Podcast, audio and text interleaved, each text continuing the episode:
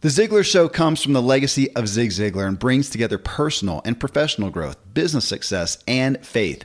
I'm your host, Kevin Miller. In this episode, what makes marketers credible? Have you ever gotten irked by a personality who just seems to want to sell to you and promote themselves and doesn't come off as having your best interest truly at heart? It's a sore spot for so many of us. We're going to hit it on the head in this show. For many of you who are seeking to lead and influence others, and many of you who already are, you're going to want to tune in and hear how you can better serve and care for your audience and how to and not to market and position yourself. I start us off with a short clip from a presentation by Zig Ziglar where he references a story he used in his all time best selling book, See You at the Top. Stories about a guy named Tom Hartman who lost a lot of weight using the Ziglar principles. But in this segment, Zig references the story because he realizes he's selling this book that he authored that contains that story, and he's really overweight at that time himself does not bode well for his own credibility. I'll never forget a celebrity author once with uh, another book on relationships and finding out she was twice divorced and currently single. And in that circumstance, I found her credibility on what it takes to have healthy relationships a bit questionable. Well, from Zig's message and his point on his own credibility, I asked the Ziglar audience this question. With all the personalities, you know, authors and speakers, podcasters, etc., marketing to you, what hurts their credibility most? To you. Uh, we got a barrage of responses, and a week later, they're still coming in. People get really frustrated and disappointed uh, as we all look for people to lead and guide us, but we're so sensitive when we feel taken advantage of. I think you'll resonate with many of the responses. And again, if you're seeking yourself to lead, influence, and market to others, this is your filter to gain and retain credibility and success. So I'll start us off with a two minute clip from Zig Ziglar. Then Tom Ziglar and I will talk through uh, a lot of the comments right after I share some great products and services with you.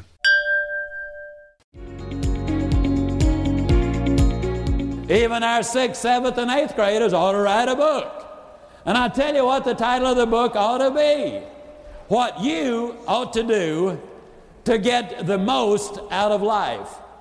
When I wrote See at the Top, I could well have put that as the title because that really was what I said. What do you do to get the most out of life on a permanent basis?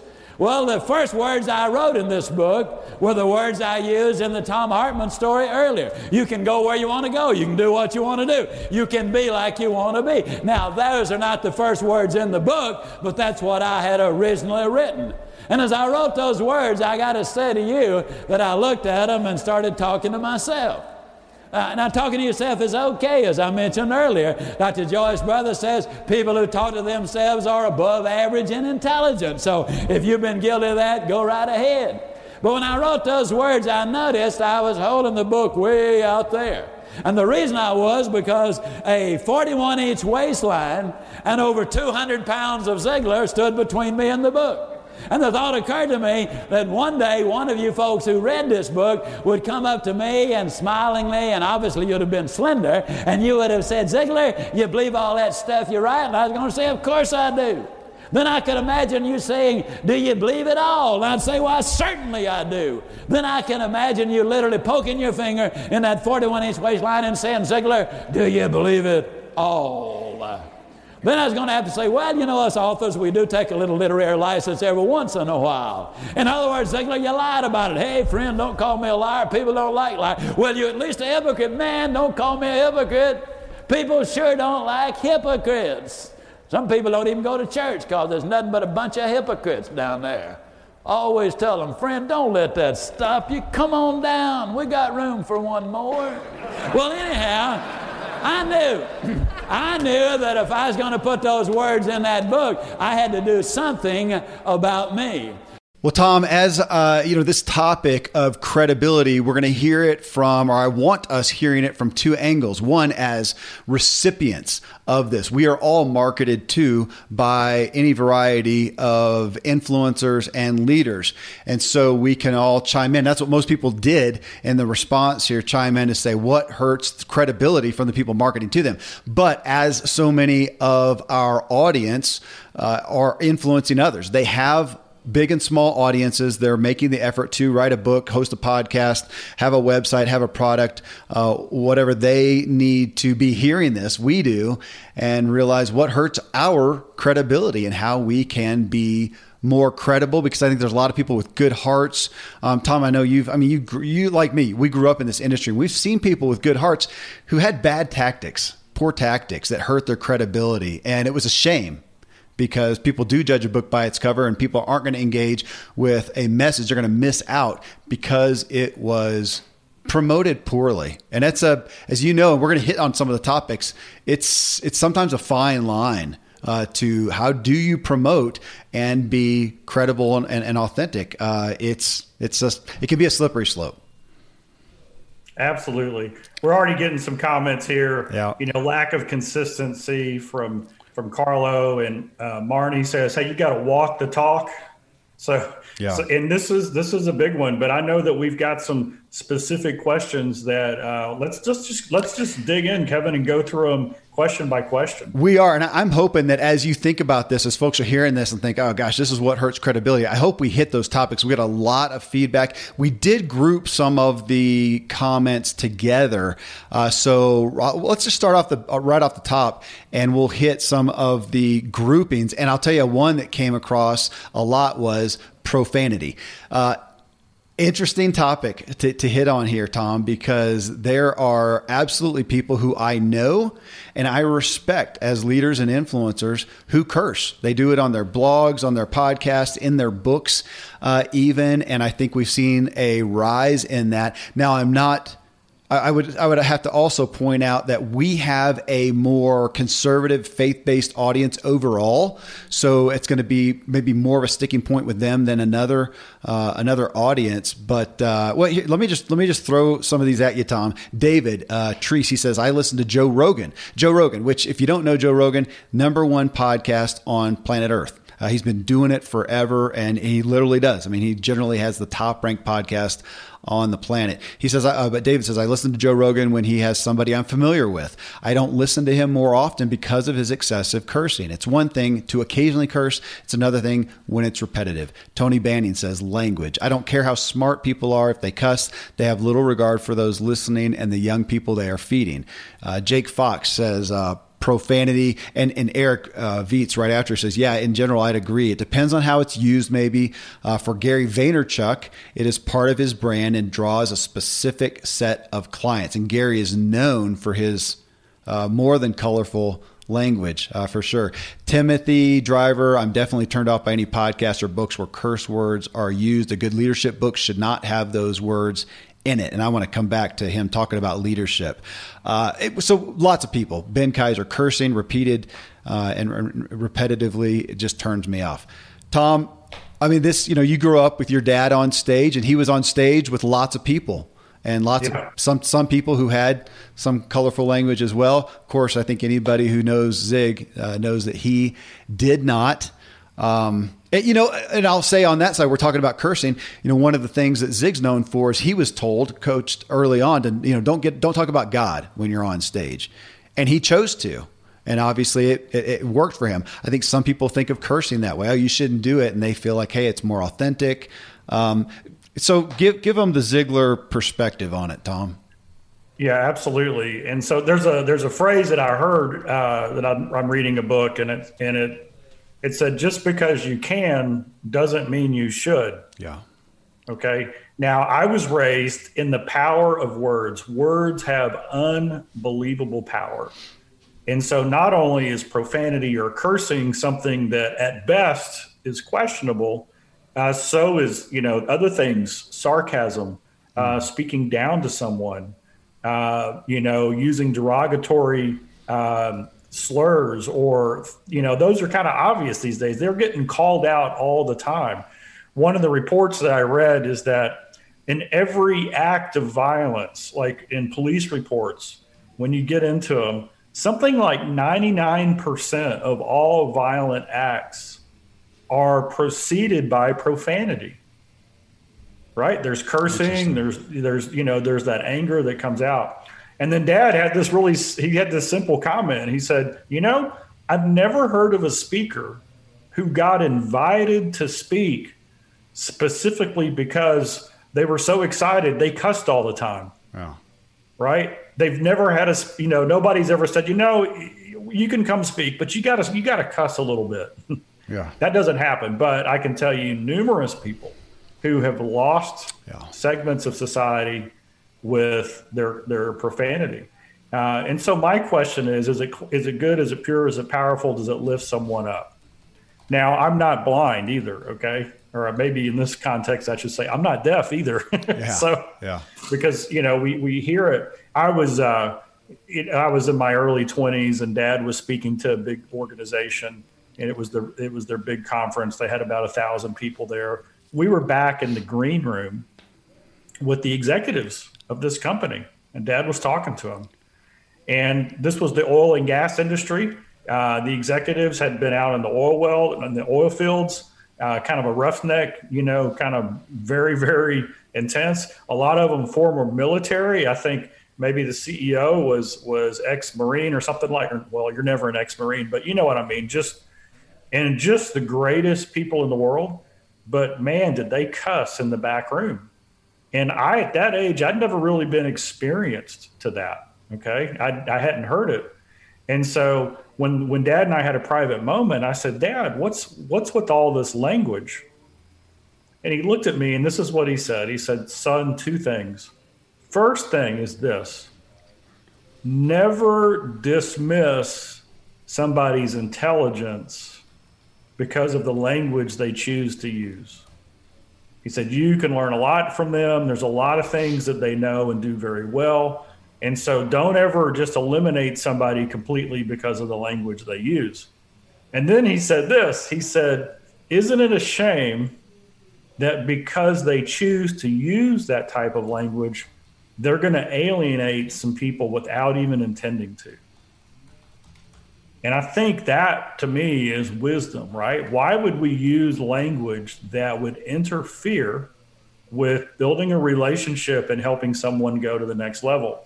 And then I've heard other experts say, well, I use, you know, profanity to shock people, Yeah. to get their attention, to get a shift in the way they think. Um, and you know what? I think there might be a time for that. Like right before you go into battle and your life is on the line. If you're a general and that's what you do, I'm not saying don't do it, right? I'm saying there might be a time. But if you're a professional speaker or, or expert author who is is there to help other people grow, I think there are more effective ways than that that don't have the downside. Uh, you know, when you when you hear that kind of language, for some people, the only time they ever experienced that language was in a traumatic uh, environment, and and that creates an issue all its own. Man, I appreciate what you said. You you said the word does it lift. And that's what I thought of too. You know, we're talking about a professional. We're talking about a professional arena. Uh, we're not talking about people's homes. This is people who influence you, market to you. You know what what takes away credibility. And, and cursing was the profanity was the topic, but you just saying that made me thought, yeah, is your are your words your words are so powerful? Are they life giving or life taking? And you mentioned that you know sarcasm, talking down, and I thought anything that's blaming, accusing, criticizing, which our media is so full of right now, and generally, if somebody's doing that.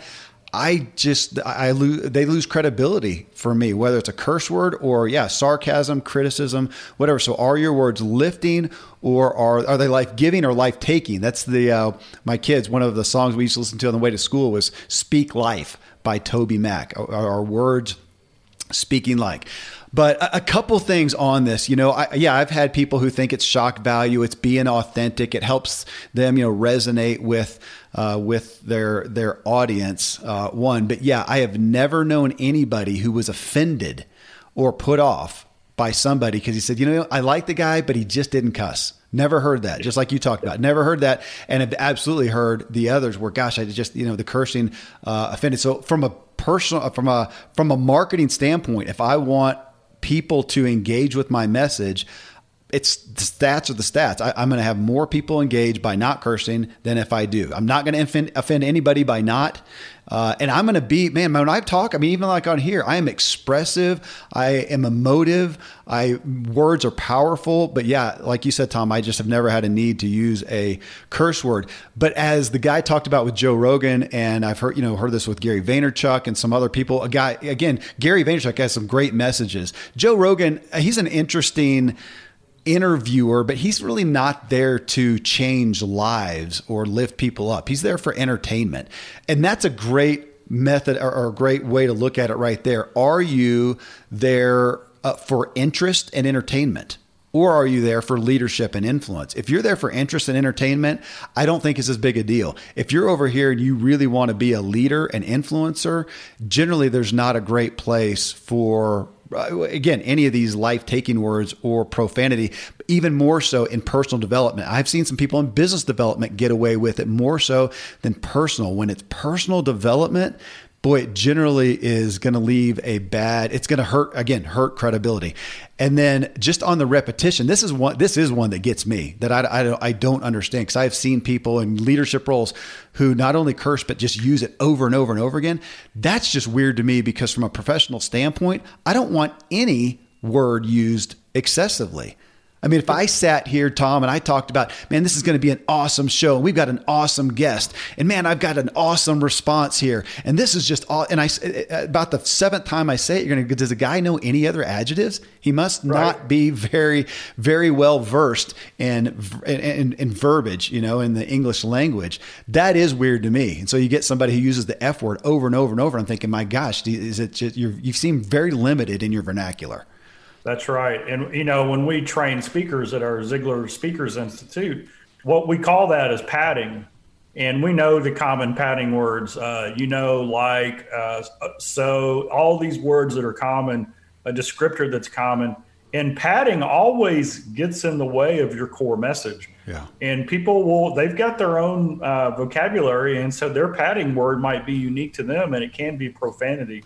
I will say this is that I've spoken all over the world uh, and different cultures uh, you know there are different words in the in, in in a culture a word might have more meaning or less meaning but i've never gotten into trouble with having the mindset of the approach of of hey i'm going to respect everybody in the room. If a mm-hmm. if an 80 year old grandmother is in the room with her 8 year old great granddaughter i'm going to use language that's going to respect both of them. Yeah right? That's what we're going to do. Now, I have been in countries where uh, they'll joke and they'll say, well, you know, cussing here is like a sport, right? I mean, it's like, it's just part of it is. And so, what you've got to understand is that it maybe in that culture, the words don't mean quite the same thing. They don't, they're not as derogatory, they don't have the same connotation. But I've never gotten in trouble by staying away from those words, even in those countries. Yeah.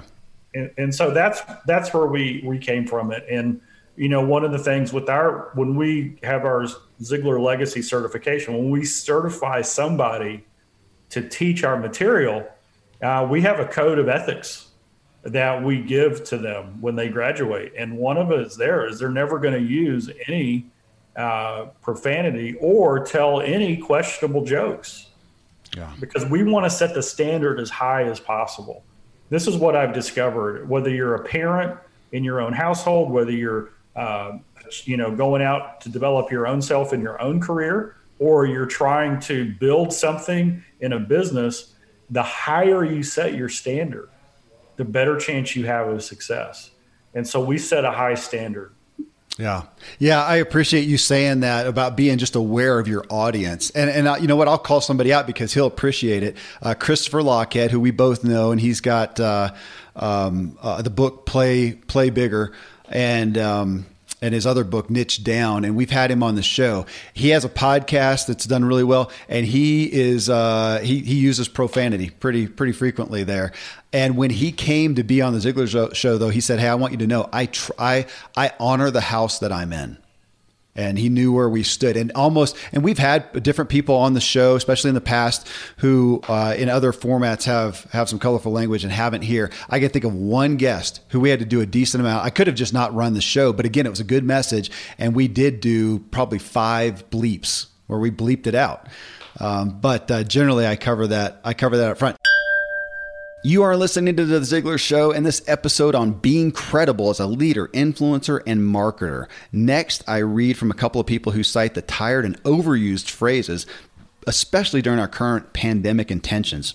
We'll get right back into it after I share some great products and services with you. I want to hit on what you said, though, Tom, on padding, uh, because somebody said, uh, Christine Odell, she said, uh, this isn't exactly what you're talking about for padding, but some of these things that are just get overused. Let's just say that repetitive and overused. She said, when they say, and she's, of course, as we record right now, we're amidst the COVID 19, you know, pandemic of, of 2020. And so in response to that, she's saying, right now, when people start off their message saying, "In these trying times," I turn it off immediately. So Dan Brandenburg, uh, and Dan was a member of an organization that I that I led uh, years ago. Uh, neat guy, and he says, "Okay," he says, based on that, I, I started a list of these overused overused phrases. He says, uh, "In times like these," he's got all these in quotes. In these uncertain times, in these trying times, we must do our part. We will get through this together. The new normal." Our world is suddenly different. We will come together, everyone working hard to keep us safe. In these unprecedented times, despite everything that has changed, one thing hasn't. Our priority is to keep you safe in this unprecedented time. Flatten the curve. I mean, how many times have you seen or heard that? And again, for us to think of, I mean, if we're talking to an audience, uh, and this kind of came under the uh, the the category of just canned stuff, and I'll I'll say this: people are so we get so much input. Everybody is reading, listening, and watching constantly. And we have become so sensitive and so tuned in that we can smell something inauthentic a mile away. And I'll, I'll, say one overarching feeling that I want people to understand from this is you will be found out. For better or worse, you are going to be found out. And if you are just putting out canned stuff and, and saying these repetitive things, man, it just people, I think people smell it a mile away more than ever. They are more and more attuned to it. And authenticity is the word that gets used so much. That's a great Gen X, you know, phrase. They want somebody authentic.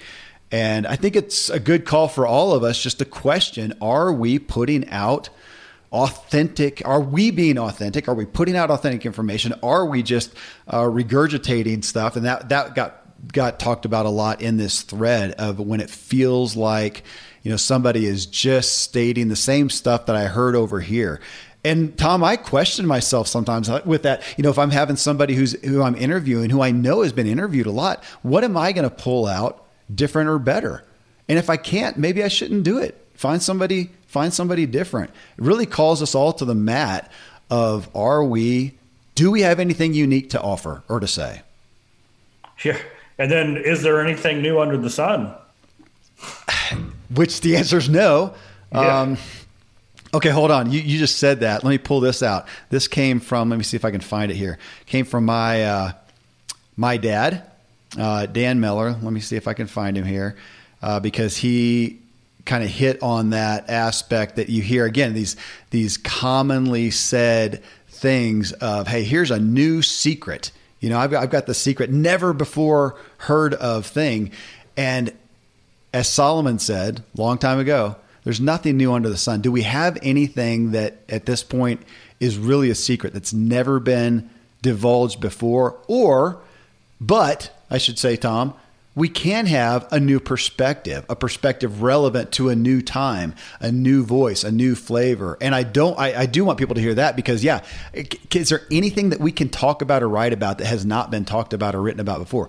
No, but these are new times. There's people who haven't heard those. I mean, people are born, they grow up, and they aren't privy to them. So there's a responsibility and an opportunity to bring a message to them but my gosh, yeah, it's uh, you know, and on that, there's to, to, give credit where credit is due, and I hear you do that a lot, Tom. I mean, you're consistently telling stories. Man, I heard this from this person. I read this from this person, and giving credit.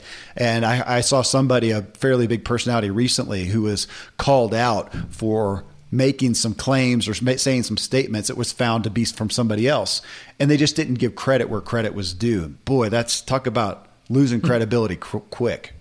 Yeah, Dad always said that you know he quotes people all the time. That was his thing, and he said I I quote them for two reasons. Number one, it's the right thing to do. If yeah. you if you get a phrase or a line or a thought or something that's you know that that an, an author has has kind of made famous uh, or they're known for it, you, you, it's the right thing to give them credit. Yeah. And number two, if it's ever proven wrong, it's not your fault.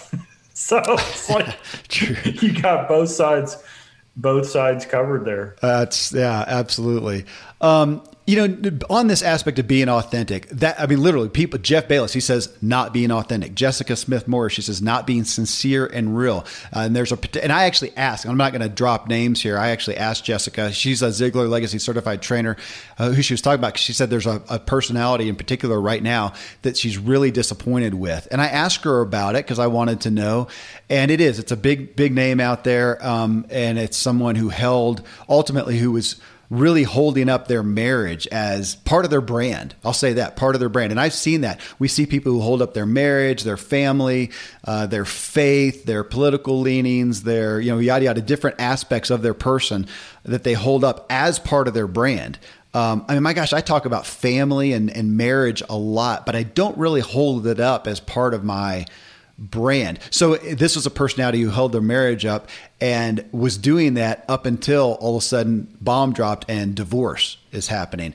And so to their followers, it seemed disingenuous there. Not that, you know, every person we can't have perfect personalities out there. And you're going to have one that's that's going to have uh, problems some some area and I think you as the personality have to just see how can you be authentic. I mean, if you are, you know, going to go going through a financial time, do you share that with your audience, a financial downfall or a relational downfall or whatever? Do you share that? I think you got a way that if you're, especially if it comes into line with something that you are holding up as part of your platform. Man, that is dangerous. My gosh, I mean, your dad, the amount of time that he spent talking about his marriage, the redhead, your mom, if he had had then a failing in that, that would have been massive because he used that as part of his platform, almost to the point of my gosh, if you don't have a, if you're a personality out there, let's just use marriage as a as a muse, and your marriage isn't where you would like it to be. Maybe it's not one of the highlights of your life. I said, well, then don't pretend that it is. Don't come off as it is. You don't have to go and talk about that you got a, a struggling marriage, but my gosh, don't hold that up. So we do need to uh, be authentic, be honest to that degree. Yep, and you know I see it a lot. Um, you know, marriage is one. I think faith is another. Uh, yeah, where where people will uh, from the stage, from their platform, they'll talk about their faith and they'll you know they'll make certain claims, uh, and then off the stage, they're not kind, they're not considerate. Yeah, uh, they're arrogant. Their head can barely fit through the door. Uh, we call it speakeritis. Hmm. Uh, speakeritis is when you start believing all the press clippings and all the great things that people say about you, and your head swells up. And so you, yeah, yeah. And so there's a lot of fantastic, great communicators with amazing material. Uh, and they get speakeritis, and then eventually their career goes away, and it's because eventually you just you, people go, wait a second, you know, if that was true, why don't you why don't you live that way? Uh, and it's a it's a it's a dangerous thing. And so, yeah, Mike, you know, over and over again, people say, well, whatever you do, you do you walk the talk?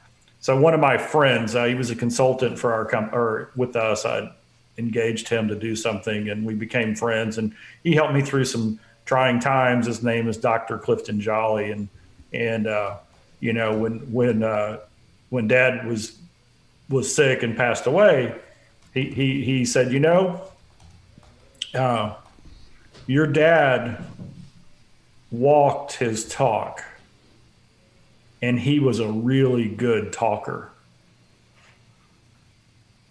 And so think about that, because what he was saying is is he but he was a really good walker. Yeah. Right. Yeah. He lived that example out and that's the thing is you know authenticity uh, transparency is I, I, would tell people you know um, nobody can be zig ziglar on stage.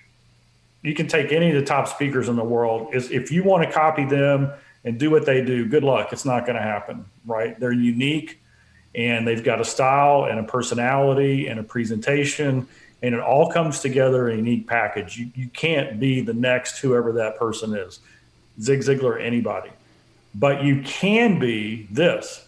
So when Dad would finish speaking, he would often autograph for a couple hours, mm-hmm.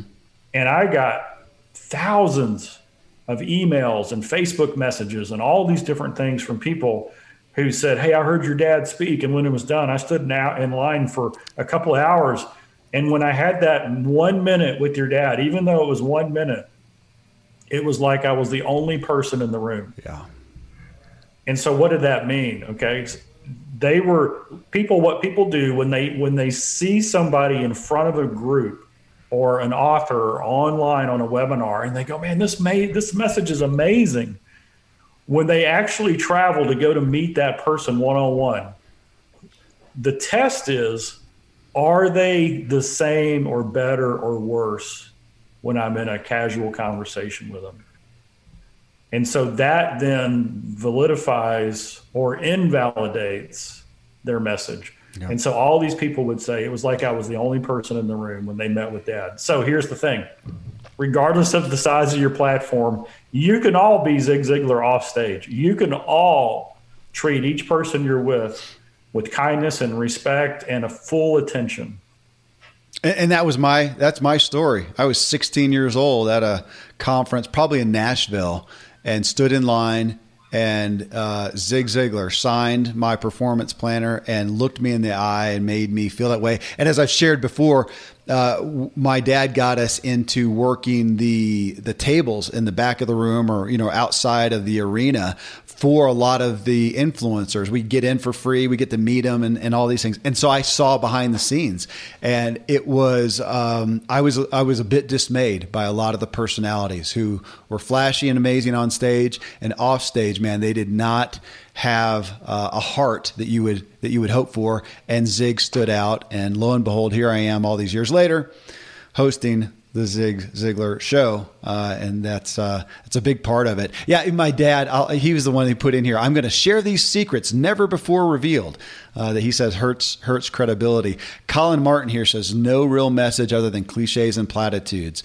Uh, Renee Schultz, it feels impersonal and only directed often at the at the masses. Um, extraordinary claims without an organic online footprint footprint of results and achievement. Dennis Durrell, this is good. He says, if it's new, it ain't true. And if it's true, it ain't new.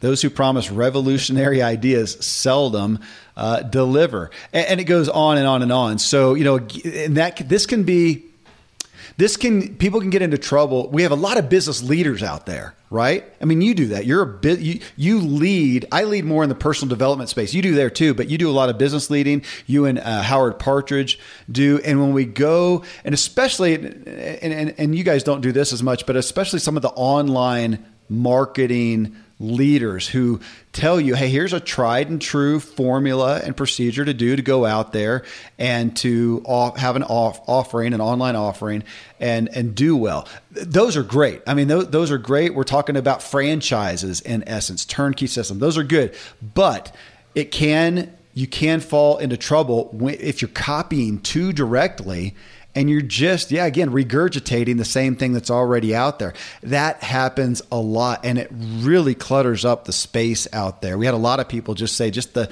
there's so much noise coming from everybody. It's so difficult. And yeah when you're not having something very authentic it looks like everything else that's out there again i think people are just tuning into it more and more and, and more. So looking at you know it's one thing to model that's good. We want to model what works. It's another thing just to copy and to put a different face on something else uh, out there. It's just again, you you see it so much, Tom, and it's it can be a slippery slope. That just right there. How do you? Uh, that's a that's a valid question. How do you model what's working but be unique? You've got to answer that question. Here's what I think, and, and for everybody who's looking at different programs or systems, and there's there's uh, some fantastic ones out there uh, from people you know and from and from people that are you know quite frankly not that well known. And then there's some ones that are just they're not good. Right. And some of those are from brand names and some of them are from people you haven't heard. And here's just a basic question. Is the system the funnel you know what we talk about in marketing is the way that they is the way they get the word out and then bring people in and then share the message and then get them to engage and convert and become a customer is the system is the eventual output of the system to enhance a personal relationship with that organization where they really want to get to know you and you're a human being and you're an individual and they have things in place to answer your unique questions or is the system put in place so that they'll never have to deal with you mm. right so that they don't have to quote unquote waste their time with anybody other than the than the people who fit into the 80% who were just going to go through it and and really not have engagement. Organizations that are focused on building relationships with individuals and or and other companies and and they they look across, they look right in your eye when they talk to you whether it's online or face to face and they want you to be a part of their community for a long time and they start to know the names of your family and your kids and your goals and all that whether it's a sales system or a marketing system or or a business platform, whatever it is, that's who you want to do business with. And you may or may not connect with their style and their personality and their approach because everybody's different. That's okay. But what's the end result? What do they want? They want to see you win, right? They want to see you win. Yeah. You know, I, we mentioned in not uh, such a positive light Gary Vaynerchuk. He's a very well-known, you know, business leader these days. But I do remember early on in his career as he was kind of coming to fame and he talked about he did a lot of online engagement going into groups and connecting with people and he said man it was not people people ask him you know how do you scale that he says it wasn't scalable it wasn't tenable, but I did it for a time. I killed myself for a time, connecting with each and every comment, knowing the person, caring about them. And he says, I did it. And I stayed up all night sometimes trying to do that, but it paid off because it was, as you said, it was real. It was caring. It was true. It wasn't just some gimmick of how can I make the most uh, splash with the least amount of, of work. And, we, you know, we do have to be scalable. We do have to have lives and whatnot too. But my gosh, yeah, there's so much out there, as you said, Tom, where these systems are built up, and it's kind of how can you get the most bang for your buck and just uh, regurgitate something over here, make money, and not really engage with the people. Um, Cindy Snipes here. She says, uh, "What what hurts credibility for her? Trying to talk when people talk over over your head. They're not relatable, and when they promote their items over the content they promise would be in their book or podcast or blog. I had a mentor I loved. Then it became about all her side projects like perfume and clothing, etc. And I preferred her in the coaching environment. She had real usable content then. Tom, what's the ratio of and I know we, you know, what you should do on on on Facebook or in your own promotions or emails or whatever. There's kind of a ratio that's played with on how many offerings of content of of give them, you know, giving them real value uh, versus the promotion. I mean, I've heard it said, you know, one to six, one to ten. I mean, um, what do you what do you usually think of when you're leading business people? Yeah, you know, um, whether you're doing a speech, a keynote, uh, training, uh, a webinar, especially on the front end where it's prospecting, where you're engaging people and you're saying, hey, I want to share some things with you. And then if you like it and you want more, uh, I look at it as in, in, terms of minutes. So in an hour webinar uh, that we do, you know, there's less than 10 minutes of the hour that's not content, yeah. right? So what would that be? 50 out of 60 minutes. So yeah. 85, 90% uh, needs to be value, needs to be content. And then uh, there's another danger, and that is that it, it, becomes so obvious that all of your content is just the tease, nothing really that can be used. And the reason they're doing it is so that you know you have to get the book, buy the program, join the course in order to get the rest. I'm not a big fan of that. I'm totally fine with giving some really deep, valuable content and then doing an overview of some things and just being honest and saying, you know what, if we had more time, we would go deeper. But if, if you like the first part, if that impacted you, then you're gonna you're gonna love the program, right? I mean, that's that's a little bit of marketing, and that's how we you know build relationships and stay in business but there's got to be a big ratio 80% 90% over 90% needs to be value we do, and, and what I like to do on our webinars uh, when we're introducing a subject and we're talking about becoming a coach or, or whatever the program is, I do an upfront contract. Um, if there's anybody, any Sandler sales uh, fans out there, they really big on the upfront contract. And, and what, what I say is, hey, I'm going to introduce who we are, and then I'm going to give you a ton of content that you can use that will help you in your life right now. And then at the end, I'm going to share with you a little bit about how you can get involved with us as a coach. And I'm going to go through our coaching system. Does that sound fair? And everybody knows.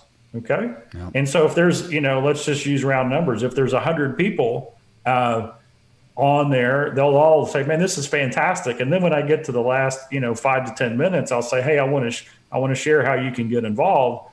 They know I'm following through and there's always it's usually 5% there's usually you know 5 to 10 people who i could just watch fall off the webinar. And you know what? That's totally cool. That's fine with me. Uh, they were great participants. Uh, a lot of them come over and over again and they're there to get filled up and to learn. And someday you know maybe we'll have the right fit. But that's that's kind of how we do it yeah, I'm thinking about some people, and you know, again, I've I've heard you know, if you're talking about emails that you're sending out, people will tout different things, but just to think about how many times are you sending something out that's of just pure value? Is it five times and then you send a promotion? Is it 10 times? You know, wh- whatever it may be, but for folks to get the concept there. And I was thinking about some people that I interact with. So Roy H. Williams, I've had him on the show before. It's been quite a while, but he has sent out forever his Monday morning memo. I get it. I always read it. It's not, uh, you know, probably half the time is it something that really resonates with me, but I, he's given me so much value, but he sends one article. So his weekly newsletter is one topic, one article, and it's only a page or so long. Uh, and then he always has underneath a PS, and it's an offering uh, of some type. It's some, somebody, uh, some product, some service, some event, something like that. And I know it, and I almost always look at it out of interest. But I just got, uh, you know, the val, the, the the value is the point of the thing. Uh, Tim Ferriss, most people know him for our Work Week guy. And he sends out, and I also get a five point Friday. The guy is such a curator of business service, personal services, health and wellness, whatever. And so he'll send out this. Here's what I'm listening to. Here's uh, what I'm reading. Here's you know an intro, a great quote, whatever. Five things, and I often find something of interest or value in there. And then after that, he always has an offering. It's whoever you know he's who's sponsoring his show at that point or whatever. And, and I'll usually look at that. But the point of it is that value. So yeah, again, uh, for us to look at here's one right in relation to this. Ken Vaughn he says empty claims of how people can help improve without offering real results, uh, not providing more than vague promises until you spend four hundred ninety seven dollars to join the pro- pro- program. And he cites he says, uh, Kevin, you had Nick Unsworth on recently, and his Life on Fire challenge is free, so he can prove his value before asking you to spend anything. So that was show eight hundred and one, and in that uh, you'll hear us talk about that he had this big, he has his, uh, uh, his big offering and they charged a thousand dollars for it. And then they went and charged $500 for it. And now today they give the exact same thing that they were charging a thousand bucks for. They give it away for free. So just as Ken's talking about, they give it away for free. You can go experience it. And now uh, his, his, you know, their experience with it then is, uh, or Nick's is, uh, testimony is people are so grateful for the value. They got great value out. Now they come back then and they do have big ticket offerings, you know, a $2,000 program, a $10,000 program to say, look, if you got value there, we can meet with you and help you go even deeper, get more out of that. And he's having more success with that. So he's, he's actually making more money. It sounds altruistic, but he's making more money. He's a business guy. He's in it for a profit, but he is now giving it away for free. And you know, there's it's always a numbers game and what's best. But man, that is one where people get caught up on, oh, how much? It's what you talked about, Tom. How much do I give away? Uh, if I give away too much, will they not pay for it? Generally, I see more success erring on the side of giving more away, give too much away. Uh, because over here on this side, if you're just teasing people and not giving them anything, it's really hard for them to trust whether or not there is going to be value or not if they haven't experienced it to some degree. And I know you're again, you're doing this uh, every day. I mean, a lot of these people listen here are on the Ziglar list. They get stuff from Ziglar, and you guys are. We're always trying to figure it out ourselves as well. Yeah. I mean, you know, for everybody listening, just go to Ziglar.com and hunt around a little bit. You'll see a ton of free stuff. I mean, it's like yeah. we got it everywhere. And, you know, we, we like to do that because if we can get you started, if we can prove the value of our content, if you understand that what we do services you, then when when there's an opportunity that comes along that's a fit, you're more likely to invest. Yeah. Uh, one of my friends and mentors, Seth Godin, uh, he he has a very simple philosophy. His goal in every interaction is to scale trust. That's it.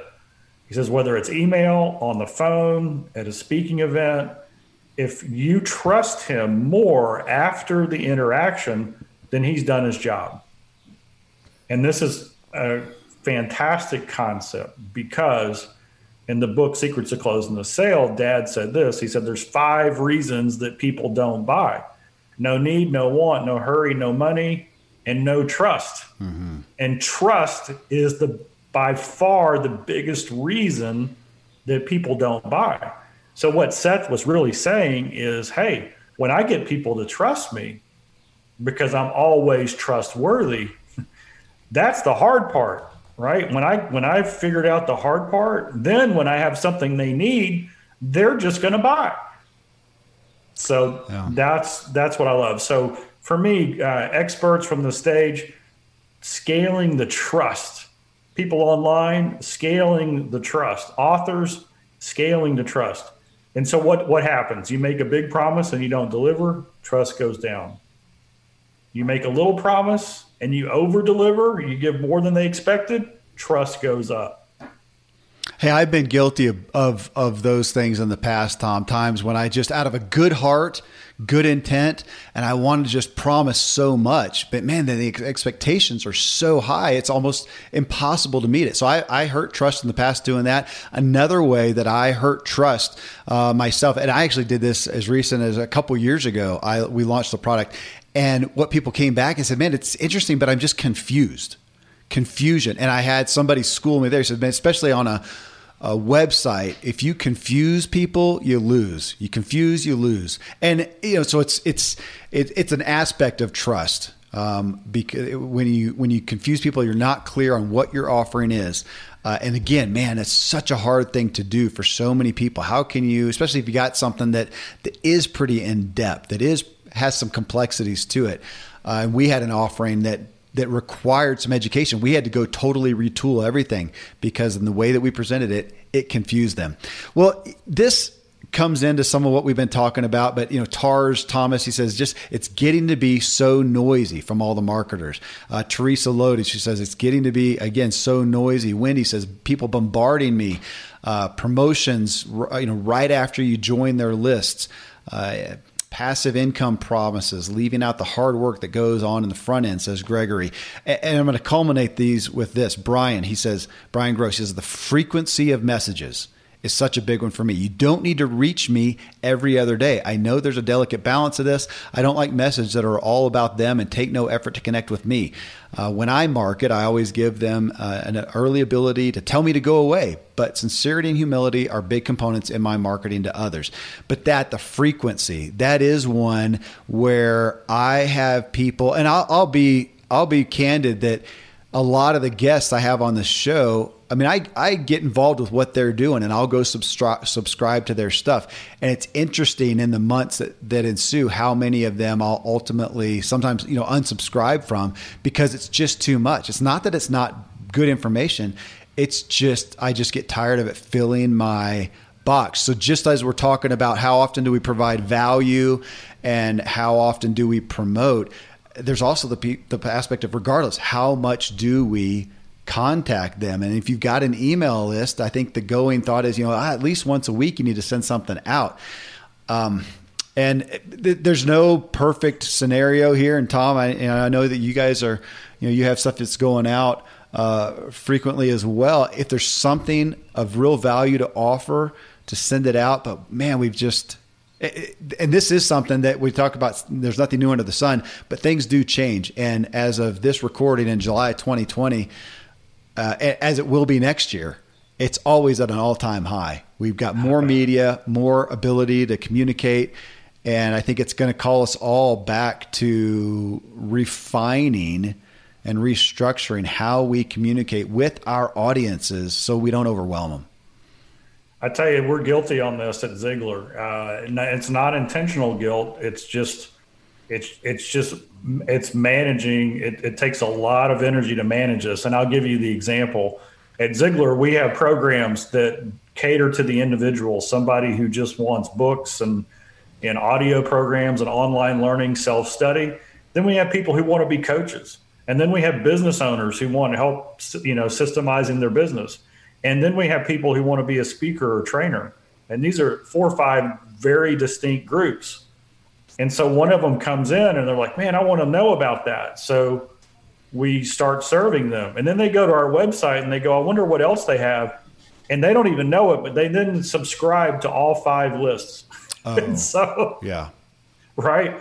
And so what we try to do as an organization is to follow up one or two times a week, usually two times a week with with everybody uh, there. So there you go. I mean, that's that's a challenge that we have. Yeah, we have unsubscribe on every email, uh, but that's that's what we do. I mean, but I, I, wish I wish we had the easy easy answer, and we've struggled with that. But yeah. I feel the pain, and Kevin, I do the same thing. Yeah. I get on a ton of lists, and I'll either send them to a folder that I promise myself I'll check and then I, and I never check it. Yep. Or I just unsubscribe. Yep. I I have unfortunately been unsubscribing a lot. All right, I got I got one more here um, that is relevant as we're talking about us who are in business.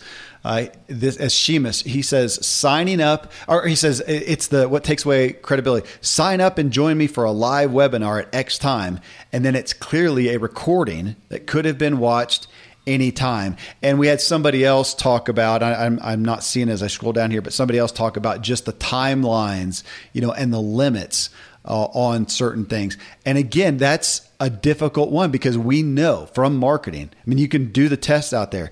If you put a promotion out that just says, hey, here's what we've got, a great product, great service, um, you know, you're welcome to buy. We put that, you're going to get X amount of responses. If you put it out and there is a time limit some urgency on it, or some scarcity, there's only this many, you will get more responses. That's a true story. And Tom, I we, we know it is, and yet I cringe at it as well because if you've got an electronic product, you can sell a billion. It doesn't matter. There's there's no limit on the amount of space, you know, of electronic seats in that. Now we can have a, a, a viable deadline of saying, look, we're just going to offer this from this date to this date, and then we're going to stop. Uh, and I've seen people do that, especially even like for online communities, because you get 100 new members in there. Man, it takes a lot of effort. And so it makes sense. And we're going to stop it at that point and service those people. So sometimes it is legitimate. Um, you know, with this guy, Sheamus was talking about somebody who said sign up for a live webinar and it was actually a recording. That's that's lacking integrity, obviously. I mean, you do those a lot. You have live webinars, and when it's live, you are literally there live. Now, you'll tell people, hey, if you can't be there for the live one, uh, the recording will be available. And again, for folks to hear from a marketing standpoint, if you do a live event online, which again is going to be recorded, people can listen to it, but you say, I'm going to do it here live, you will have more people show up for it. And I'll, I'll raise my hand. I hardly ever watch recordings. But if I get wind of something and it's going to be live at so and so time, I'll show up, even though I know this makes no sense. There's no reason I need to show up at that amount at that exact time because it's going to be recorded. It's just human behavior, and we think, hey, it's happening right now. We are that much more prone to show up. So here, here again, we're talking about just like with email or correspondence, the balance of things that we know work, people respond to, and then over here though the uh, the ethics of it or, or, or the, the honesty within it. And it's, I don't have a magic bullet for that one either. Yeah, I'll, I'll give everybody some uh, Ziglar perspective. Okay. You know, growing up and what I learned from dad and what I've seen is, you know what, we're not in the book and tape business. We're not in the seminar business. We're not on the in the webinar business or the certification business. We're in the life changing business. That's the business we're in. We're in it to change lives. So years ago, famous story. Uh, Dad called Miss Lori. Miss Lori was dad's personal assistant for 35 years. She's been with us 43 years now. And he said, um, Miss Lori, will you go through all the testimonials we've ever gotten? And this is probably 30 years ago now, or 25 years ago. Would you go through all the testimonials we've ever gotten? And would you find out, uh, you know, would you count them? And so she pulls all the stuff out. She kept everything. She called dad back and said, Mr. Z, there's too many to count. We're going to have to weigh them. She was kind of laughing. Uh, and then he said, Well, would you go through them?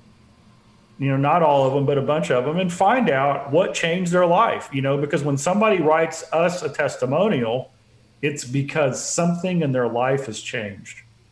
And he said, I want you to, to find out was it the speech that changed their life? Did they hear me one time and that changed their life? Or was it the program? Was it the book? Was it the cassette tape program way back in the day? Was it the course they went through? And 99% of the people who said their lives were changed, it was because of the program. And so this is what we know about life change. There is no such thing as one and done. There's just not, right? When when you hear a powerful message on the stage, or on a webinar, it might be the catalyst that gets you to take action. And then when you invest in that course, that curriculum, that book, that whatever, and you read it and you think about it and you read it again and the, and you listen to the to the audio program over and over again, that's what changes your life. Okay, so here's here's one of my issues with credible experts on the stage, uh, and this happens often. They get up, they deliver an unbelievable presentation. I'm I'm writing notes. I'm getting excited. And then at the end they say, "Oh, by the way, if you want to know more, just call me." In other words, I wanted more. I was ready to take action, but they didn't have a clear path, an yeah. easy way for me to get involved, to implement that into my life. So that's a missed opportunity. And so there's this real balance between you know, the other the other thing that pees me is a 45 minute speech that's 44 minutes selling a program. Yeah. Okay, so so so we got two issues here, right? We got 44 minutes of selling and 1 minute of content, and then we've got four, 44 minutes of unbelievable content and a throwaway, oh by the way. You see, if we're in the life-changing business, we got to give so much value that they want to know what it is and then we got to make it easy for yeah. them to get involved. And this is a challenge um, because, like you said, time limit, scarcity, uh, limited time bonuses, uh, an, an incredible value stack, all of those things, those all move people to take action. And as somebody who's con- has a passion and a conviction for what we offer, because it does change lives, I want to make it as easy for somebody to say yes right now. Yeah. Okay. Because if they don't say yes right now, every second that goes by, the likelihood is is, is they're not going to do anything. And so our greatest competition in what we do at Ziglar is not them going to one of our competitors. You know what? In most of the cases, if somebody said, I'm I'm choosing between between you and X, my response would be, okay, just don't make the biggest mistake at all, and that's picking neither. neither okay, yeah, pick one of us because yeah. what you use and what you input, that's going to get you where you want to go. Yep. Hey, you you talking about that? Uh, a couple things you said about uh, forty five minute talk and forty four minutes of his selling. Uh, we had Pete Vargas on the show, who's just the master of stages. He was show six nineteen. We're actually going to have him back on again. Uh, but he talks about out of a 45 minute talk, you get to sell for three minutes. He tells you where to put that in, how to do that. He says that's where you get to sell. Now, uh, the the interesting part though is what he does is teach you how to give value for the the entire talk and be leading people into the sell the whole way. So it's he's crafting that, but he says, "Man, you are giving them value. You get three minutes to literally sell and give them the uh, the, the way to take action, the call to action." And yeah, you talking about that, man. Tom, I know you've heard it so many times where I've heard people who they get a chance to be on a stage, whether it's an electronic stage, digital stage like this, or, or, or an actual stage, and they'll say, "Man, I'm going to give them all I've got, and I don't want to just come off like somebody who's selling something, so I'm not going to sell anything else." Uh, and you talking about that, you know, the the survey you did on the testimonials, and that it was Zig's message that got them to take action on the course, and 99% of people said it was the course that changed their lives, really showcases that it's our responsibility to provide a way for people to engage in that message that they may be interested in. That is why, and I want folks to hear this 99% of anybody we've ever had on the Ziglar show, any guests, had a way for you to engage with them. Most of them have a book, of course, and it said, "Hey, if you got value out of this, here is a book." Some of them had an online course. I just talked about Pete Vargas. We talked a little bit ago about Nick Unsworth. Uh, neither of those. Nick does have a book, but that's not their primary thing. Their primary thing is to engage with them is to go be a part of their online course, their online community. I can think of one person that I've had on the show that had nothing, uh, nothing else. They had a great message, but did not have a way to engage. I feel like that is like I'm, I'm uh, it's my responsibility to bring guests on here, to bring messages on here. Uh, and if it is something that resonates with you, that here's the way for you to engage. And if somebody hears that and go, "Oh man, he's just trying to help them sell books," I, am sorry, but yeah, absolutely, because I, I have them on the show because they have something of value to offer, and I want you to be able to engage. So I'm just grateful that you pulled that out. Um, that's a great that right there. Uh, we need to talk about that more. That that survey on the testimonials that it wasn't the message. The message is what got them to take action. What changed their life was digging in the course, the book, the uh, the, the, the online community, whatever it may be. That, that that's where life change happens. Man, this is this is great. I, I think this is uh, so good for all of us to hear help us to understand what creates credibility in our offerings. And yes, so many of us, you, me, Tom, and so many of the audience here are they are leading people, they are influencing, or they want to. And to hear these things is golden because um, if we don't retain our credibility, don't retain our trust. What's the quote? I keep trying to think of it on integrity. It takes a lifetime to build and a moment to lose. Something to that degree that somebody said. Something like that, yeah. Yeah. Yeah. So true. Well, hey, good stuff. I, it's got me think. I, I, I made a, no, a, couple notes here for my own promotions just off the show. Yeah, well, I've got one more thing that yeah, I want to share. Please. This is a pet peeve of mine. Um, there are programs out there that get sold from the stage, and it says, you know, this is this is our this is our soup to nuts cafeteria. Everything's right here program, right? And it's it's they're usually around a couple thousand dollars, two to four thousand dollars and then people will buy into that right? And they get into it and they're like wow well that section that was really good but it, it didn't go all the way. And so they're like hey i really need help in this. And then they say oh well the super secret marketing formula is this course right here. We can add it on for x. Yeah. Right? And so they get into this continuous upsell loop and I I don't like the way those are positioned.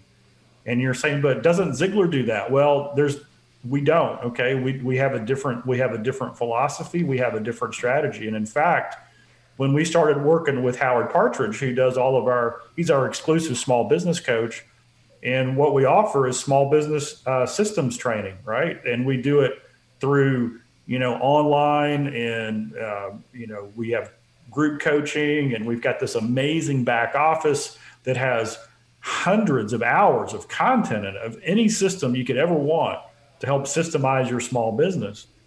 And we have different levels. And somebody would say, uh, well, wait a second, you've got different levels, so aren't you doing the same thing?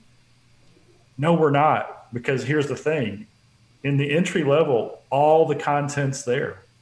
It's all there and as much time as you have and as and, and, you can go in and you can dig in as deep as you want. And you, you you're going to have time in a group coaching format to ask the questions. The higher levels what people are investing in is more one-on-one time. Yeah. Right? That's that's leg, that's legitimate. That's the way it should be.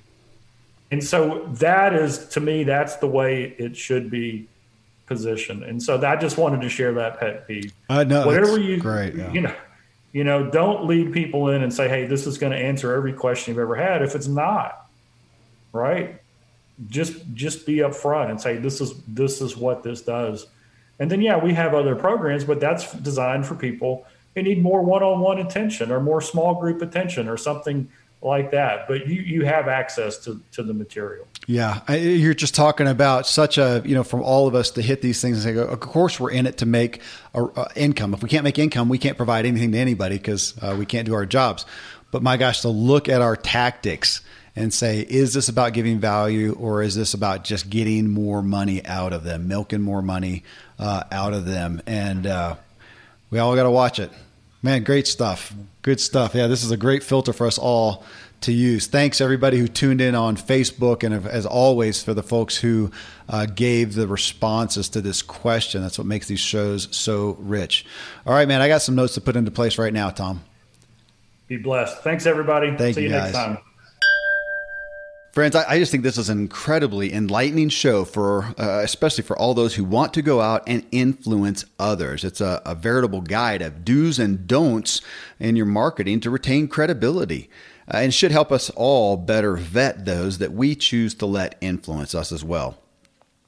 Coming up in episode 807, I have a really powerful show that morphed into some profound issues I didn't really foresee getting into. So, my guest, Sam Collier, he's pastor, speaker, writer, host of the A, Greater Story with Sam Collier TV show and radio podcast. And that's the name of his new book, A Greater Story. So, I brought Sam onto the show to discuss his incredible story, his personal story of being born to a drug addict, given up for adoption, uh, and his focus on how we can and should elevate how we see our stories. Well, normally I would not give any reference to race or color, but part of Sam's story is being black and growing up in a very black culture in the South. And so we got into the current racial tensions of 2020 and what he shared uh, to blacks and whites. I really encourage everyone to listen to. I think actually it's around uh, maybe the 25 minute mark or so. But then, oh my goodness, following that, the, the, latter part of the show, or maybe the second half, we got into both of our perspect- shared perspectives on finding one's purpose. And from it, well, you're going to hear Sam a couple of times exclaim, We need to write a book together. I'll admit it was just significant. Again, a really, really powerful show. Well, folks, till then, thank you as always for letting me walk with you as we inspire our true performance together.